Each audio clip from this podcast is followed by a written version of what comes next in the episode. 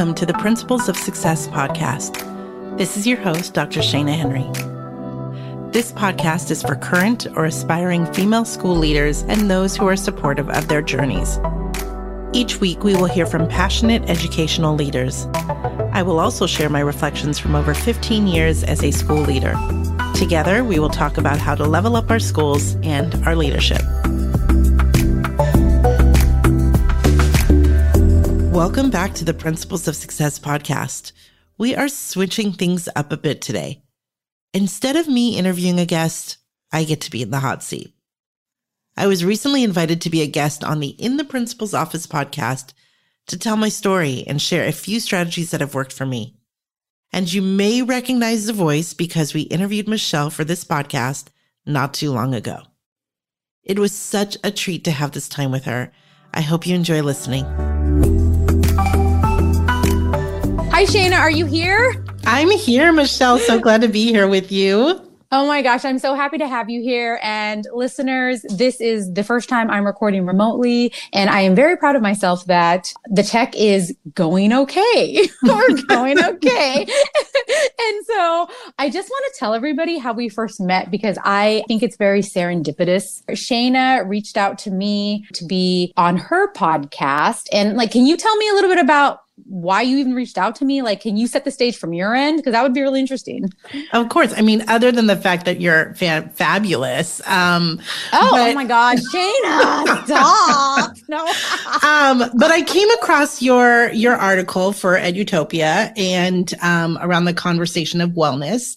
My podcast is to interview other female school leaders, particularly women of color, but we we love everybody that are doing great things. And so we're in a pandemic and everybody's dealing with their own need for wellness. And so I reached out to you and said, I'd love to have you on the show and pick your brain a little bit about what you're doing for your staff and your students. And the rest is history. Yeah, it really is. And I remember when I opened uh, up the email, I'm like, huh, like, is this legit? You know? right. So I looked at it and then I went on to look at your podcast and it was so serendipitous because if anybody that's listened to Angie and I speak, we speak so much about this being women mm-hmm. leaders, especially educational leaders in, in administration. I feel how rare it is to just talk and hear women speak about all these things. I just am thrilled. Her podcast is, it's so much more educational than what we do over here. So if you want to learn some fantastic things, you should definitely go over there. But that's how we first met. And and I think we had a pre meeting, right? So we did a pre meeting. We did a, a pre meeting just to get to know one another. And yeah. Um, it was it was great. It was like a, a casual conversation, like we'd known each other for a long time. Exactly. And so after that pre meeting, I, I emailed Shana. And I said, Hey, can I interview you too? I feel like we're kindred spirits. I feel yes. like we're both here for the right reasons. And also, you heard me speak a lot about my journey and how I ended up doing the wellness thing at my school but you're still you're a mystery to me. Like I don't know anything about you really. this is true. This is true. so that's why I said, hey, let's just come on here. I think amplifying the voices of yes. women mm-hmm. in leadership is exactly what we need. Everybody needs. Definitely. Yes. I'd love to hear how you got into education, your journey there. What are what are your personal experiences that have shaped you as an educator and as a leader? I know it's big and open-ended, but really it's just anything you want to tell us about yourself and how you ended up here would be amazing. Sure. So I wish I had some fascinating story of how I landed in education, but I really don't. I don't believe it. I think everybody's story is valid and fascinating. So I'm just going to put that out there. Well, well, I'll okay. tell you, and then we can see if it's as interesting. Okay, okay. I would hope it would be, but it's really not.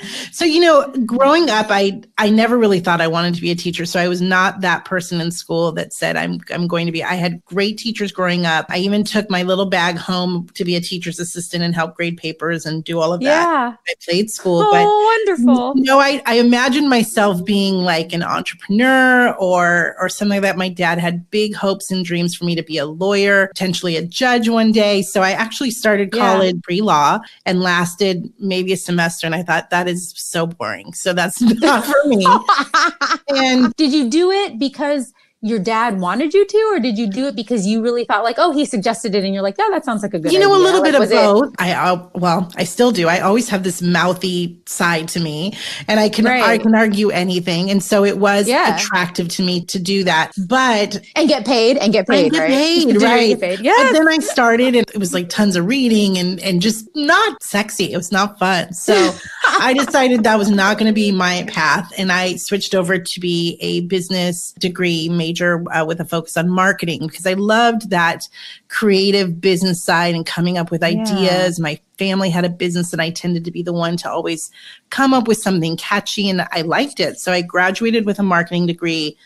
I went into business, but I did not feel fulfilled. There was something missing. Mm. My sister uh, was a science teacher at the time. She was in Richmond, California, which is an underserved community in the Bay Area. And she loved it so much. And I started to remember me carrying that bag of grading papers for my teachers.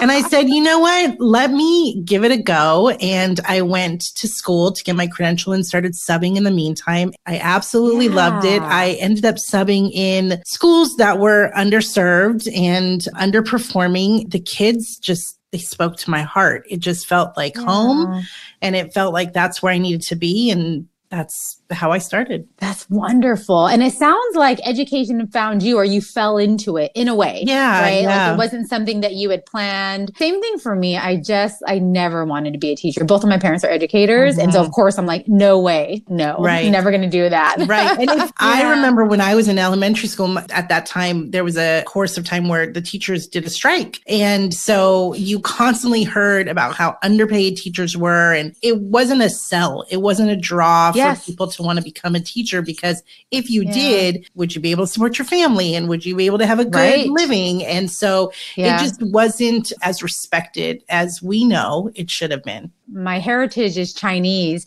and in China, teachers are really revered, mm-hmm. right? And and you know, I think it goes back to the whole like Confucius days and how they have always valued knowledge yes. and education, and and it's really different. My grandmother was a teacher in China, and this was really unusual for women to be working. Mm-hmm. You know, this mm-hmm. is during the fifties, and then she came here, and she said that it was a huge difference the status of teachers in America versus the status of, of teachers somewhere else. So when I think of the American American dream or something like that. It's always, yeah, being in business or doing being a lawyer and being a judge. Cause I also wanted to be a lawyer and a judge. I feel like that's that's success. Right. Absolutely. So then did so what grade did you teach? I actually once I finished subbing, I um, was offered a long-term sub position in a second grade classroom. And that second yeah. grade classroom was the classroom where they turned sub after sub after sub over. Nobody oh, wanted. And it became the class yeah. where none of the other teachers wanted the kids, so they all went to that classroom. And so I was yeah. with them for the last semester and I loved it. I I didn't want to be anywhere else and Aww. to see their growth over the time of just structure and yeah. consistency was great. But I stayed around yeah. in elementary school and so I ended up teaching 4th grade and then from there became a teacher on special assignment to support other teachers, then a assistant principal for a year and then a principal. Wow. So how long have you been a principal? 16 years. Oh my gosh. Yeah. Whoa. when I say whoa guy, I mean I can pick your brain about so many things like I'm like a baby. you're you're a Buddha. Okay. I will take that. I love it. wow. I have I have I have so many thoughts in my head. But my first question is how did you know that you wanted to make the move from teaching into even teacher on special assignment and then eventually into administration? I feel like sometimes there's this great big divide. I was a teacher for 14 years mm. before I jumped into administration mm-hmm. because I always thought like, oh, I don't know, like I'm not sure if I want to go to right. the dark side. Yeah. So, you know, if there's any listeners out there that are teachers and fantastic teachers and are even contemplating getting into administration, you know, this might be useful information for them? Yeah, it's such a good question. It's a question I ask all my guests too when they step in front of the mic for me. But I did not start teaching thinking I was going to be a principal. I mean, when we were little, I barely remember the principals I had. Honestly, I yeah. remember my teachers, but I don't remember my principals. It wasn't that I was looking, it was that people found me. Recently, I interviewed authors of a book and they talked about the power of the tap. And I really never thought about that. But when I look back and answer your question, it was the power of the tap that led me transition of position to position. So when yeah. I was a teacher and I did not teach that long, I don't recommend jumping this fast. I jumped pretty fast. Yeah. Um, it was yeah. another teacher on special assignment who had coached me and said, Hey, you know, you're doing really great things in your classroom. You should think about stepping out and supporting other teachers. And so that was a tap. Then it was someone at the district office that said, you know, you would make a really good assistant principal. And they tapped. And then um, within a year, it was an assistant superintendent that tapped me and said, We'd like you to come lead a school. And it was the power of the tap. So it really wow. was people watching and observing that believed really more in me than I believed in myself because I would have never thought to make those leaps. And it was a really fast trajectory, but that's yeah. happened. That's such a valuable and great advice is, you know, really be open. Mm-hmm. It sounds mm-hmm. like you were really open to people reaching out to yeah. you for specific things and, and being open to that. That's great. You've been a, a principal for 16 years is how do you stay motivated, refreshed, willing to get in and do the work because I can imagine, right? I, you know, as I'm learning as well, is that some of the work is so hard and it could be really disheartening in certain times. But how do you keep pressing forward and just from the very short time I've known you, I feel like you do have that energy still. You do have that love. You still have the passion. You're doing something new. You're doing a podcast. You're also moving forward and growing on your own. But how do you, you know, how do you stay that way? And I'm really everybody. I'm just asking for myself. Yeah, and I think for 16 years down the road. I think I think that's a really good question because, and I'm going to be really honest. I'm not going to say that I wake up every day so excited to do my job. This is just going to be completely yeah. vulnerable and honest with you. There are days that are really tough that I wonder how long am I going to keep doing this? But at the end of the day, mm. I do remember my why. And I know that's cliche, but I am there for kids. So rewind back a long time ago. My father is the American dream. He was an immigrant. He came here. My mom, he had nothing in his pocket to make a, a life for himself, but he set his mind to do what he needed to do. And it was all about opportunity. And so my why and my passion is I specifically look to go lead schools in underserved communities where the public, mm. the community, the districts even count them out. And I want to work yeah. for them. So I work hard, but that's what keeps me motivated is because whenever I hear they can't, I hear they will. And so that's what mm. keeps me driving forward is we it's a it's a sense of urgency, it's a moral imperative. We, yeah. we got to do what we need to do. And so that's what keeps me going. This is my fourth school. And I know that's also not the same plan for most people. People don't stay principals that long, people don't go to four different schools, but that's what I love to do. I love to go to a school and I love to turn it around and then hand it off to someone else and say, it's ready for you.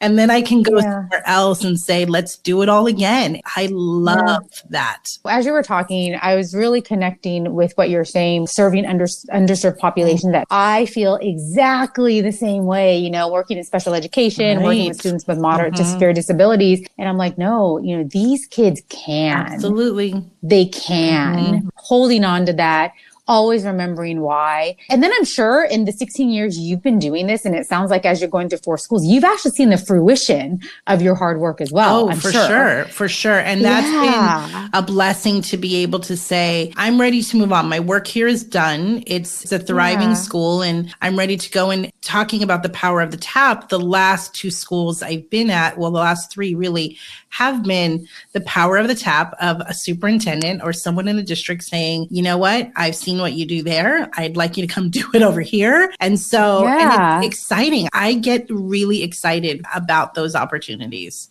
Oh man. Oh, they're so lucky to have you. Uh-huh. I think being an advocate for kids, that's exactly what so many kids need. Mm-hmm. What advice or what are the things aside from the tap, aside from getting the opportunities and, and people seeing what you're doing and being able to walk through that door, but what are some other things that you believe have led to your success? And I think what I'm really asking is just what have you created within the teams or within your schools or like what are some of the fundamental things when you go from school to school, right? When you leave that school that's, that's finished and ready and doesn't need you anymore and you go to the new one, what are the first two or three things that you absolutely have to do to set the foundation? That's a good question. I think one is I listen and I learn. And, you know, mm-hmm. if you were to ask me this 16 years ago, when I was just a young pup and I got I got my first school. There were a lot of lessons learned about how I went into school and kind of strategized. So I, am speaking to you now with lessons learned. Yeah, because you're a Buddha.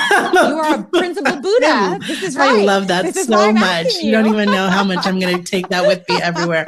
Please do you can say it's official because someone on the internet radio exactly. So. That's it.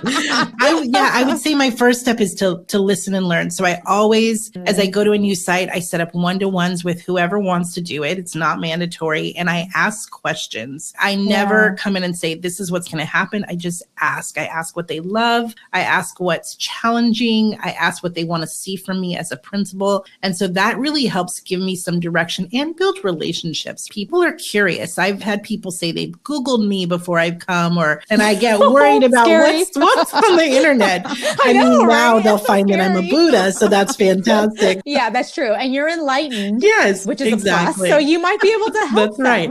Good karma. Right. So that's one of the first things I do. I also really work hard to get my face out there. I think with mm. every school, branding is really important to me. And so yeah. how we brand our school, I get a perspective of how people see our school. And then I start to craft our story. I think it's really yes. important to take control of the narrative. So the, the history I have with yeah. the schools I go to, the perception of, has always been negative. Yeah. The community, they're afraid to step foot on our campus. So I want to bring the campus to them. And so I go really yeah. hard with social media and take those visuals and mm. tell our story, do profiles of the teachers and the human beings on our campus so people can see what's going on. So that's one thing that I also do. And then the other thing too that's really important is, you know, people will say don't change anything in their first year. And I agree with that. But what I will say is it's not just relationship building the first year. I think it's culture building and working on instruction at the same time. I think you, I right. think you can do both because the magic is what's happening in the classroom. And so I will kind of set a tone for this will be our focus for this year. And then I really pour into the supports and just keeping a really specific focus, not a lot of things on their plate. The last thing that I'll say that I, I really do is I try to be intentional about what's on teachers' plates. I probably do mm. way more for my teachers than I probably should. People say I, I tend to take it on. My husband says I tend to take it on too much, but I am constantly right. available to them because for me, the number one thing I need them to do well is teach. That's the number one thing. Yes. And so I have to give them space in everything else that they do. So I tell them, tell me no. It is okay to tell me no. I will come to you because I'm excited about something, but it's okay to tell me no and we'll figure out how to get it done. My first set first set of steps is, yeah, we've got to change some things here, but I'm going to support you through that. And we're going to have one focus yeah. to make it happen. Man, you really are a Buddha. Everybody out there, I've been taking notes as well. I hope you, you are, are great. too. I think that is such great advice. I love what you said about the branding yes. because I and, and the narrative, taking control of the narrative of your school because I feel that that doesn't happen so much in K-12 education, right? right? Like you see that in universities, colleges. When you say the name of a college, you might automatically like, oh yeah, that's that college that blah blah blah blah right. blah because they branded themselves. And that's something I've mm-hmm. actually been thinking so much about about is just telling the story that serves the students, right? right? Mm-hmm. And getting that story out there to everybody and making it personal and humanizing right. it. Well, at yeah. the end of the day, if if you don't tell the story, somebody else will. And so you yeah. have to be able to control it's your building, right? It's it's your team's right. building and they're working hard every day. They need to have some wins and it's going to come through in how yeah. you brand. No, I think that's fantastic advice and I want to really think about that intentionally. Yeah. I want to make sure I personally put that into all the things that I'm thinking about when I'm working with teachers, when I'm working with students, when I'm taking that macro view and looking at my right. school. What do I want this school to represent? What do I want it to say? What story do I want people to see Absolutely. when they hear about my school? I think that's fantastic. All the other advice you gave is really fantastic too. But I keep talking about the branding because I think it's something that isn't done. Oh, I agree. You know, or isn't done intentionally enough. It's I think so. it is the yeah. utmost important thing you can do as a leader. And I think everything yeah. else I spoke about fits under that umbrella because that's the teaching right. and learning is part of your brand. The culture is part of right. your brand. Everything falls under that. I've um, spoken at conferences before and I tell principals, you are the chief marketing officer. You have lots of hats, right. but really that is your most important piece, honestly. I think you're telling me that I need to get better about social media, uh, Shana. That's what I'm hearing from this conversation. Yeah, a little bit. You've given such great information. I know that you just started a podcast and I want to touch about on that a little bit, but do you have any other future professional goals for yourself or things that you're excited about that you're working on yeah, now or anything yes, like I, that? Yes, I'd love to I know. love and thank you for allowing me to, to share that. So you can find me on social media at Principles of Success. But one thing we're doing with Principles of Success is we are creating a community of female school leaders where we have some education and focus every month. So it's a membership. It's an opportunity to come together. And we just did a topic around appreciation and we had a leading expert in education and principal that's really great to come speak to our group. We have an upcoming theme around productivity. In fact, I'm going to have a five day free challenge for whoever wants to join. You'll find it at principlesofsuccess.com forward slash challenge to just get ourselves organized for 2021. So yeah, those are some things that are happening, but just creating that community of female leaders is super important to me. Find me in those places and we can talk more about how to support you because that's really where I am right now is to uplift and amplify our work. Oh, it is so timely. It is so needed. And the other thing I've been thinking so much about too is just collectively we can do so yes. much. And so I love that you are intentionally bringing together women in leadership mm-hmm. because we need each right. other. You know, we need each other to keep moving forward. We need each other to make these connections, to not get burned out, to share all these ideas. And that was one of the things the minute that you and I started talking is I was like, oh yeah, you're my people yeah. because I could tell that you are generous and you're here to just learn and share and collaborate and grow. That's exactly what we need. And me being new again for the thousandth time, everyone to this field in terms of leadership, I am so grateful to have people like you, a Buddha to look up to. It's just amazing. It really is. And so inspiring. Being able to have a space to tell the stories of the fantastic things women in leadership are doing because we've been doing right. them. I believe we've been doing them for a long time, but to have this collective where we can come together and celebrate each other and lift each other up is just fantastic. Right. It's amazing to have you on. And I thank you for taking the time to be yeah, here. Yeah, of course. I absolutely. Really I will just say that it's been an honor to interview you and people can tune into Principles of Success podcast to check it out. But also the podcast is really about um, highlighting other female leaders that we may not ever hear from if not for these opportunities right. for one of us to talk to another and highlight. And so they share amazing stories and strategies. It's really fed my soul. I think when you ask about yeah. that energy and that excitement, that has been bringing me a lot of joy lately to just know there are great things happening in our schools all across the country yeah. and they're being led by such strong women. I absolutely agree. And it's the same for me too. Just sitting here talking to you, it really just fires me up and reinvigorates me and it just refocuses yeah. the why. Mm-hmm. And, and the other thing I'm really grateful for in this time is having the medium right. to do it. Very easily, we can record this together. We're not yes. in the same place, yeah. not even remotely in the same place. And yet we can connect. I think that's one of the biggest benefits where we're able to come together in ways that we haven't been before. That was such a fun interview with Michelle. I appreciate her letting me share my story. I encourage you to check out more of her episodes at In the Principal's Office. Thank you so much for listening today. Until next time, this is Dr. Shana Henry with the Principles of Success podcast.